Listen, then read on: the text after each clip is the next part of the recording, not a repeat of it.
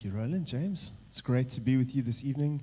And um, yeah, we're going to continue in our Roman series, as you know. And uh, as you know, I've also only got 25 minutes, so I've cut out my intro and we're just going to dive right in there. So this, uh, this week, we start in Romans 9, which actually is the beginning of a new kind of literary unit in Romans. So from almost 1 up to 8, Paul's been developing this theme of the gospel and what it is and how, what it means. And, and then in Romans 9 through to Romans 11, for three chapters, he, he kind of changes tack a little bit and seems to tackle a slightly different issue. And, and there's a really, there's a reason for that. We're going to talk a bit about that in a moment. But this, this, these next two weeks that we're going to preach on tonight and, and next week, which Roland's going to pick up, they form a complete unit in the scriptures. It's called a chiasm. It means that everything that you read in between Romans 9 and Romans 11, you need to understand within Romans 9 and 11 and not pull it out of there by itself. And I'm going to do my best to kind of explain what's happening in Romans 9 as we as we go along. So what's happened up until this point is Paul's been talking about the gospel and last week Joe preached in Romans chapter 8 and there's some fantastic promises in Romans chapter 8 that we love to claim as Christians. That's a really great space for us as Christians to rest in and you see the goodness of God kind of promised out and poured out towards us. The problem is what that did when Paul wrote the letter is it caused a lot of concerns to rise up into the Roman church that he was writing into right? And we're going to talk about that in a moment. But what you need to know, just as a bit of background going in, is that inside the Roman church, for reasons I don't have time to explain to you, right? But there was a bit of a conflict that existed between those people that were Jewish and came to faith in Christ and those people that were not Jewish that came to faith in Christ. We call them Gentiles. And you'll see Paul refer to these Gentile believers as we're going to read the chapter together. They, they, they had a bit of a wrestle with one another and the way in which they understood the gospel and the way in which the gospel should be working together. And so this section Paul begins to address some of these issues that have cropped up between the Gentile Christians and the Jewish Christians. Right, and so we're going we're gonna dig into Romans 9 tonight, and uh, my hope is that as we do that, we're going we're gonna understand what Paul has written to us because it's a little bit of a complex chapter. So, for those of you who are visiting with us tonight, you're going to get a bit of a deep dive into some theology. So, just to prep you uh, for that, we're going to try and follow his arguments, and uh, my hope is that as you, we do that together, God is going to be more fully revealed to us. We're going to get a bigger, broader picture of who God is, and that's going to be wonderful for us. So we're going to read it together, and I'd love you, if you've got a Bible, to pull it out. Um, when we read Romans 9 together, it's going to be up on the screen, but after that, as we begin to unpack it, it's going to be really helpful if you've got it there to just reference as we talk through. So if you've got a phone with an app or you've got an actual Bible, won't you like just grab it out there, put it over to Romans chapter 9, and uh, we're going to read through it together. I'll give you a moment just to do that so I don't jump ahead of you. Let's dig into Romans 9. Okay, we're going to read from Romans chapter 9, from verse 1. Three more seconds. Two.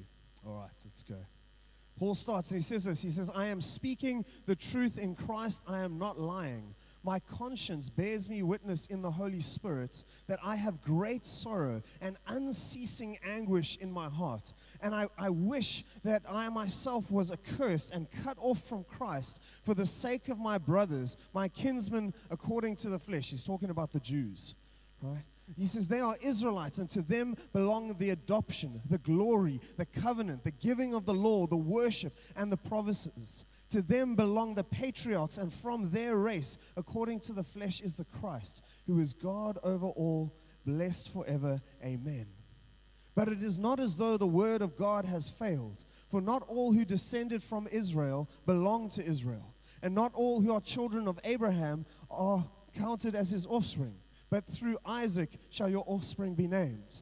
This means that not all the children of the flesh who are the children of, it is not the children of the flesh that are the children of God, but the children of the promise are counted as offspring.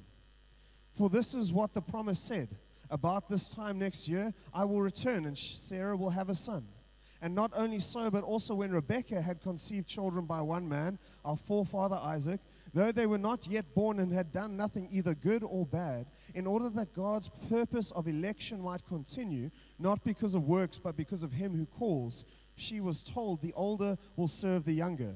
As it is written, Jacob I loved, but Esau I hated. What shall we say then? Is there injustice on God's part? By no means. For he says to Moses, I will have mercy on whom I will have mercy. I will have compassion on whom I will have compassion. So then it depends not on human will or exertion, but on God who has mercy. For the scripture says to Pharaoh, For this very purpose I have raised you up, that I might show my power in you, and that my name might be proclaimed in all the earth. So then he has mercy on whomever he wills, and he hardens whomever he wills. You will say to me, then why does he still find fault? For who can resist his will? But who are you, O man, to answer back to God? Will what is molded say to its molder, Why have you made me like this? Has the potter no right over the clay to make out of the same lump one vessel for honorable use and yet another for dishonorable use? What if God, desiring to show his wrath and to make known his power, has endured with much patience vessels of wrath prepared for destruction? in order to make known the riches of his glory for his vessels of mercy, which he has prepared beforehand for glory, even us, whom he has called, not from the Jews only, but also from the Gentiles. As indeed he has said in Hosea, Those who are not my people I will call my people, and her who was not my beloved I will call my beloved. And in the very place where it was said of them, You are not my people, they will be called sons of the living God. And Isaiah cries out concerning Israel Though the number of sons of Israel be as the sand of the sea, only a remnant will be saved. For the Lord will carry out his sentence upon the earth fully and without delay. And as Isaiah predicted, if the Lord of hosts had not left us offspring, we would have been like Sodom and become like Gomorrah. That's Romans chapter 9, from 1 to 29, right? I, it's most of it. I actually left out the last four verses because those kind of tie more directly into the argument that Paul picks up going into chapter 10. And I, and I know as we read that, I, I even heard it as I was reading it. It's pretty intense, it's pretty heavy, it's sometimes a little bit difficult to follow. But there is a wealth of treasure in there. My hope is that as we break it down into the four key pieces that Paul uses in this space, that we're going to be able to see a little bit of that together. And and I trust as we do that, that God's going to reveal himself to us in a way that, that might be a little bit uncomfortable at times, but I think ultimately reveals to us a part of who God is. And as we see God in, in a fuller way, and as we see a right picture of Him, I believe we become better equipped to follow Him in love and obedience. So that's what we're going to try and do tonight. And this is where it's going to be really helpful if you've got your, your Bible with you to just follow along as we go. I'm going to start, in, I'm start in, in the first part of the four parts of Romans chapter 9. I've kind of called the problem, right? And, and this, this section raises the, the question for the rest of Romans chapter 9, right? And, and the question is this Can the promises of God be trusted? That's why Paul begins to write this. And you'll see he says it in verse 6. He says this He says, Has the word of God failed? Although he uses it in, in a more rhetorical device. He says, For it is not as though the word of God has failed. This, this question that we probably wouldn't understand why it even exists. When Paul wrote this letter, this was immediately the question that sprang to mind in the hearts of those who are Jewish believers that were sitting in the Roman church. Because in Romans 8, where Paul begins to tell us about the wonderful promises that exist for us now in Christ. And in, the, in verses 4 and 5 of Romans chapter 9, as he declares those promises again as being the, the inheritance of the Jewish people. What begins to happen in the Jewish people, for the Jewish believers, is, is the problem is that they're concerned, they are concerned that those promises that are their inheritance have now been given to others. That the Gentiles have been let in to the, the promises that they've been given. For instance, in Romans 8, we're told that as believers we are given the Spirit, that we become inheritors of the resurrection, that there is adoption for us in Christ, that there is the glory of God that we get to receive, that the redemption that comes as our sins are forgiven is ours in Christ. There are so many. That's just five, just to give you an example. But all of those promises were God's promises to the Jewish people, to the nation of Israel. That's their inheritance. And Paul has just said, well, it's not just yours anymore, it also belongs to the Gentiles. That's beginning to upset them a little bit. But the problem actually goes a little bit deeper. It's not just that their inheritance is being given over to someone else. And Paul alludes to this in verses 2 and 3. He says, you need to know that I have great sorrow and unceasing anguish in my heart. And I wish that I could even be cut off from Christ and cursed for the sake of my brothers, for the sake of my kinsmen according to the flesh. The implication is because they were failing to attain salvation. They were failing to attain salvation. And so, what's going on here is because the majority of the Jewish people have rejected Jesus as the Messiah, that begins to call into question the validity of God's promises to the Jewish people. If Jesus is the Messiah that they've all been waiting for, and 90% of them don't embrace him, has God really been faithful? This is the question that's now been beginning to raise. And, and because those promises have now been given to the Gentiles, it raises a bigger question. Has God disinherited the Jews from their promise because of their faithlessness and given those promises over to the Gentiles? Now, as we sit here, I'm guessing almost all of us are probably Gentile believers. That might not seem like the biggest problem in the world. But it really is because if God can change his mind, if he can choose to disinherit a people from his promises, then who's to say he won't do that to us if we displease him? If God can really change his mind, how can we really trust him or trust the promises that he gives to us? And so, without most of us even realizing it, the, that's the question that Romans 8 has created to those that come from a Jewish background. And so it's a serious question that Paul now spends the rest of Romans chapter 9 beginning to answer that question for us. Right? And so in verses 4 and 5, he reaffirms the assertion that those promises that we've read about in chapter 8 do still belong to the Jewish people. Right? And you'll see he lists them out there for us in verses 4 and 5. And then he, so then he sets this question Can the promises of God be trusted? Has the word of God failed? He says no. And now he's going to go about to prove it. Does that make sense? Right? That's what he's set up for us in the first quarter of Romans 9. So the next thing he then does, and this is the second part of Romans 9, is he now begins to define the scope of what those promises were.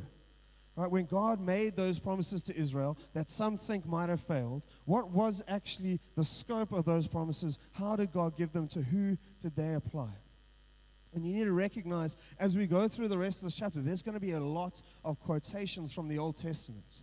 Because Paul is attempting to prove that God has always operated in this way, that God's word hasn't failed, that God's promise is still true, and it has always been in this way. And so he's going to argue from the Old Testament a lot.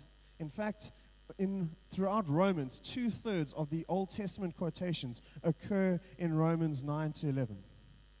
Right? This is a large theme that Paul goes into now. And you also notice that, that the way in which he proves this is going to progress through the Old Testament. So as we read it, you're going to see his quotations start at the beginning of the Old Testament in Genesis and Exodus, and then they're going to move along and they're going to go into the prophets and into the later prophets. He's trying to show us that all of the Old Testament ultimately argues for this point that he's going to make that God's promises haven't changed. So, the first thing he does is to address their understanding of who God's original promise was meant to apply to. Who is Israel? Who is the nation of Israel? Is it the whole Jewish nation or is it some subset of them? Does salvation come simply by belonging to this people group? Because if that's the case, and that's what uh, the Jews assumed at the time, if that's the case, then the gospel of faith that Paul has been preaching is in real jeopardy. Because those two things can't be the same. You can't have access to, to salvation by faith and also only have access to salvation because you were born a Jew. Those two things aren't compatible. And so he's now got to explain how this fits into God's um, promise that has always been the case. And so he begins this argument with two stories from the Old Testament, and both of those stories have two quotations.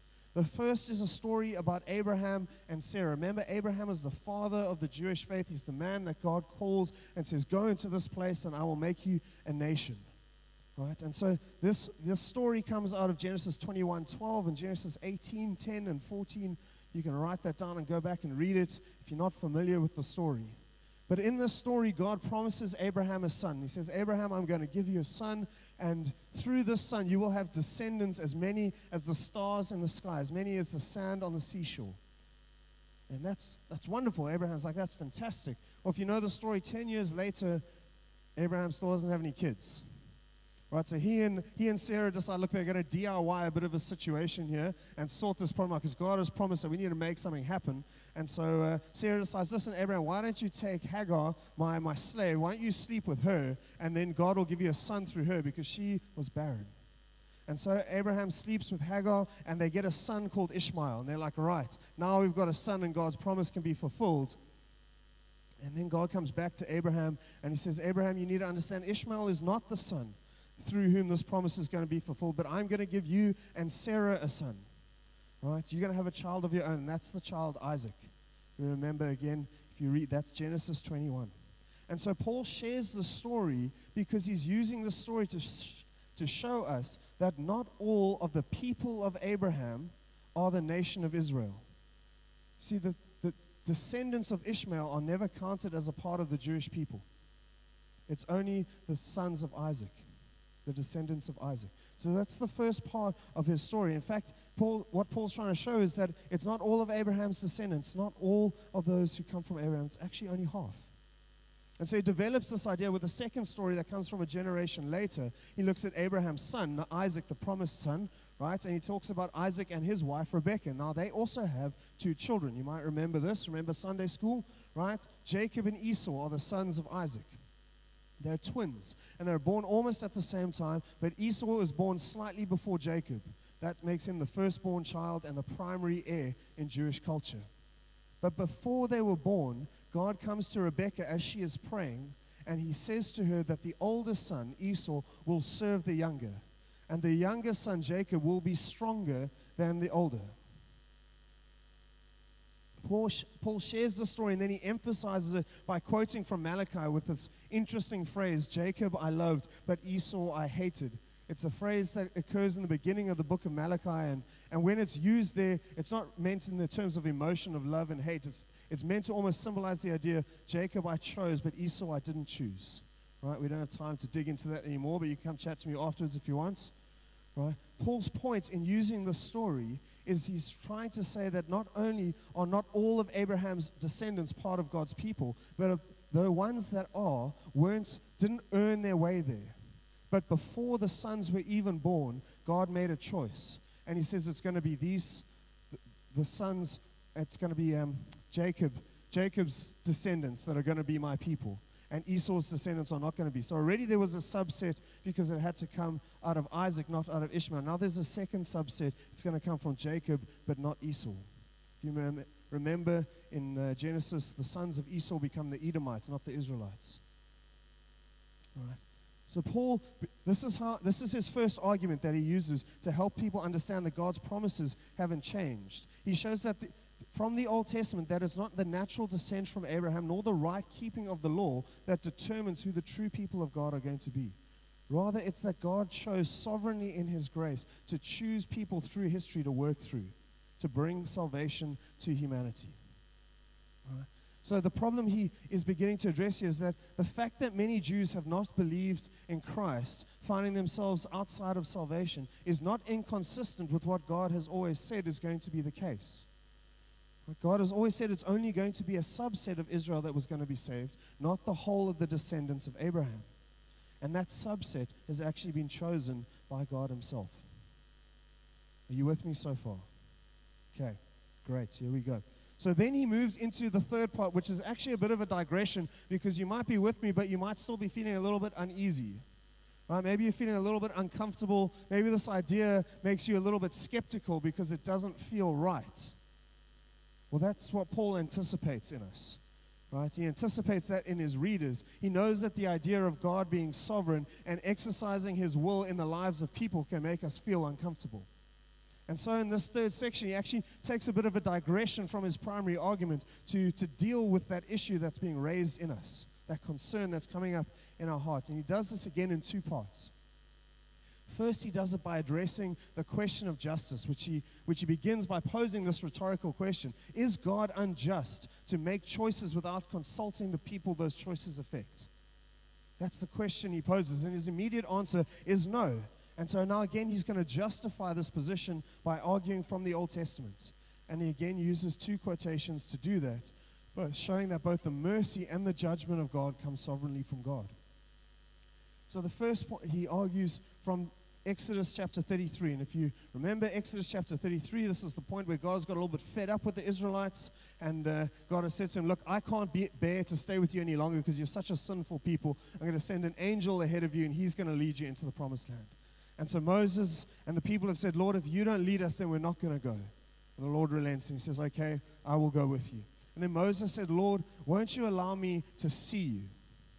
And the Lord says to Moses, You know what, Moses? I will allow you to see, but I'm going to hide you in the cleft of a rock, and I'm going to cover you with my hand, and I'm going to pass by you. And after I pass by you, I'm going to remove my hand, and you're going to be able to turn and see my back.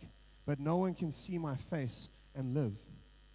And it's in this space that he says that I will have mercy on whom I will have mercy, and compassion on whom I will have compassion. That's the quote that Paul uses. The mercy that God is showing Moses is to protect him from the greatness of the glory of himself, so that Moses is both able to see God, which is an incredible blessing, and to not die as the result of that. It's God's mercy being excised against Moses. But then the second quotation that Paul uses illustrates the other side of God's character. And in Exodus chapter 9, 16, it's, it's an interaction between Moses and God through Moses and Pharaoh, the ruler of Egypt. Right? And, and God is saying to Pharaoh, He says, By now I could have reached out my hand and struck you and your people with a pestilence, and you would have been cut off from the earth. I could have absolutely destroyed all of you, had I so chosen, Pharaoh and the Egyptians. But for this purpose I've raised you up, to show you my power, so that my name will be proclaimed in all the earth and yet you still go exalting yourself against my people and will not let them go. And so, the hardening of Pharaoh's heart that God does is he does of his own sovereign free will to demonstrate the greatness of his power. And even there, he's actually also showing mercy against Pharaoh, which he explains, I could have, I could have wiped you all out, but I haven't.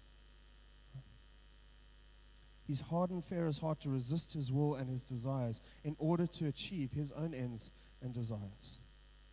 Paul's point is that neither God's mercy nor his judgment are meted out because of what humans decide to do or would desire.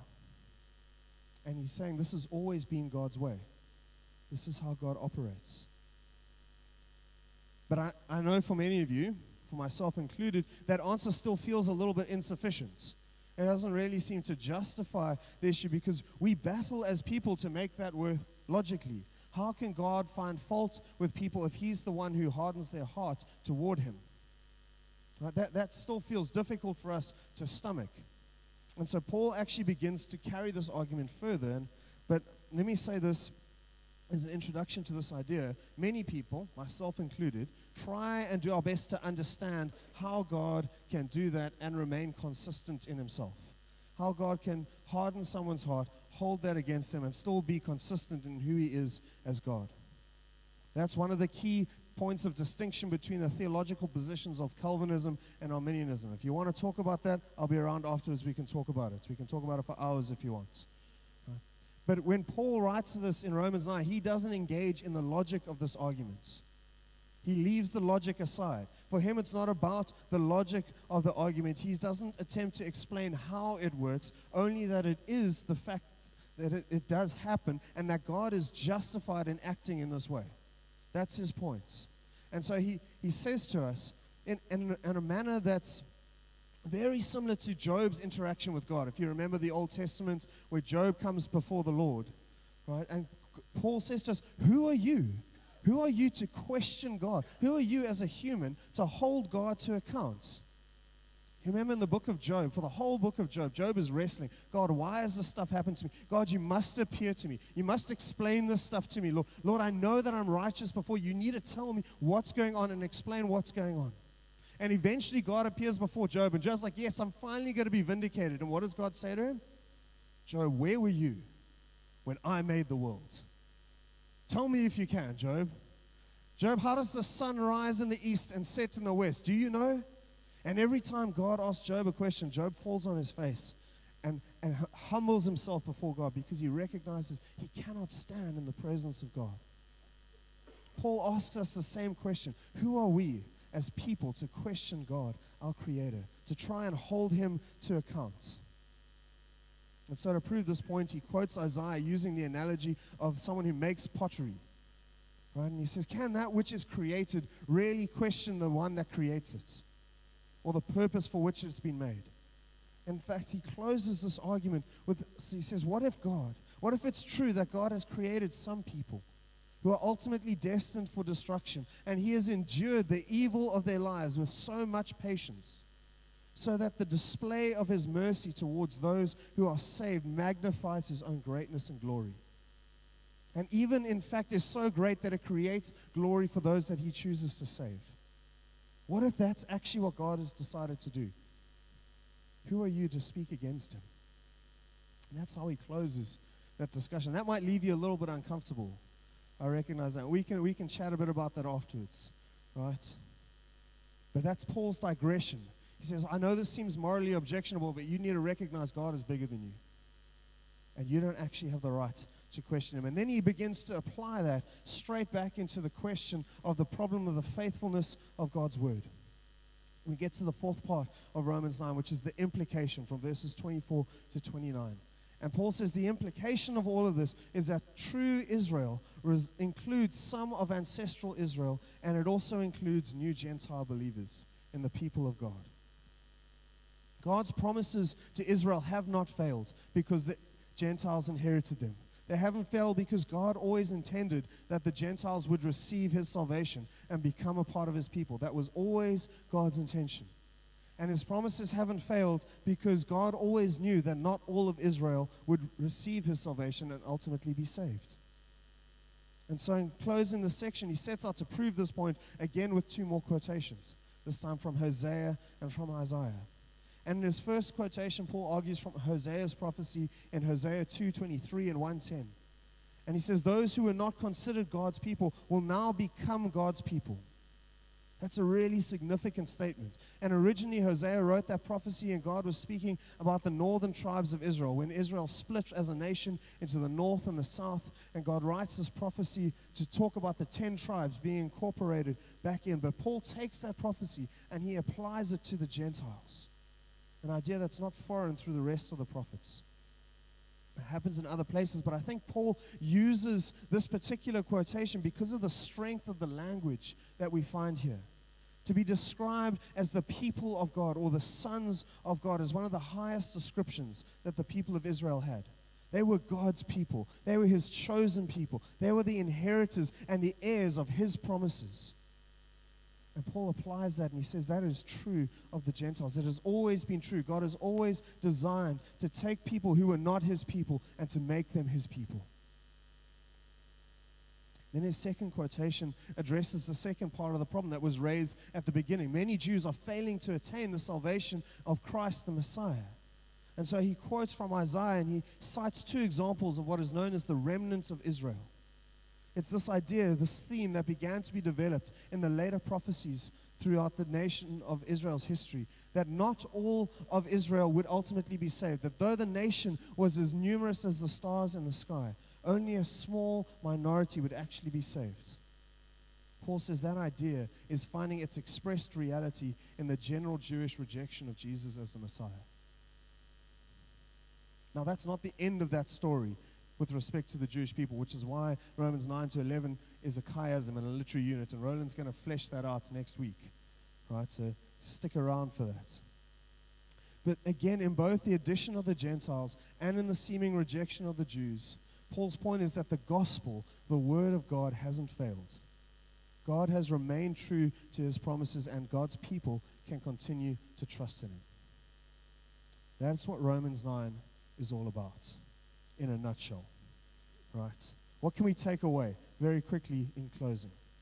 What about this wonderful story of Israel and the Gentiles? What about it affects us today, has meaning for us today? I think, first and foremost, let's take away Paul's main points that the Word of God hasn't failed, and the Word of God never fails. Everything that God has done and is doing, Paul argues, is perfectly consistent with what he has always said he will do. Everything that God has promised to do. Therefore, God and His Word can be trusted. Secondly, I think we can learn, much like the Jewish believers in Rome, that what we think we know about God is sometimes wrong. Sometimes we don't have it all together. Sometimes our picture of God is too small and God is bigger than us and broader than us. And despite our best efforts, we don't always have it right. And so there's a caution for us, much as there was a caution for them, that we need to be careful in judging others. Because that's what was happening. The people within the church were saying, You're not being a proper Christian because you're not doing X, Y, or Z. We need to be careful about that. But we should know that we can find truth through God's word. And we're called to search for it there. Thirdly, I think it's important that we learn to rest in the sovereignty of God. We're here together tonight, and you're a part of God's people if you know Jesus and have chosen to follow him because God sovereignly desired for you to be here and for you to be a part of his people. And before you were born, he knew you, he formed you, he called you, and he knows everything about you. And that's a beautiful thing. We can rest. We don't always understand that. And trust me, I'm a five point Arminian. I believe in free will, and I know that we have free will, and, and that affects how we live our lives. But there is a sovereignty in God that is bigger than what we understand. And, it, and it's, a, it's a place of peace for me to know that God already knows, and God has gone before, and I'm here because God has sovereignly ordained this of me. Finally, I think we can take away that sometimes God might act in a way that makes us a little bit uncomfortable. Sometimes God might act in, in ways that we don't understand. And we can, and we can and should trust in His righteousness and His justice to act in ways that are always consistent with who He is, even when we don't understand it. This side of eternity, we're never fully going to know God. That's just the way it's going to be. His ways will always be above our ways, and His thoughts will always be above our thoughts. But no matter what happens, God will always be true to Himself and what He has revealed of Himself to us. And, and I take real comfort in knowing that. So we're going to bring our time to a close. I hope I've managed to keep it down to 25 to 30 minutes. Right, and uh, Tam, if you and the team can come up, uh, we're going to do baptisms after a couple of songs of worship. So, ladies who are getting baptized, if you'd be so kind as to just follow the team up and go hide behind in the rooms there so you can begin to get changed and you have the time that you need. And uh, if what I've said tonight or what we've read in Romans 9 has been confusing for you or it's raised questions in your heart after the baptisms and the worship, I'll be around. Uh, some of the other pastors will be around. If you want to come ask deep theological questions, we'd be more than happy to field them. Sam, thank you so much. Yeah, won't you stand and join with us as we just sing of the Lord of Lords, how sovereign He is, um, how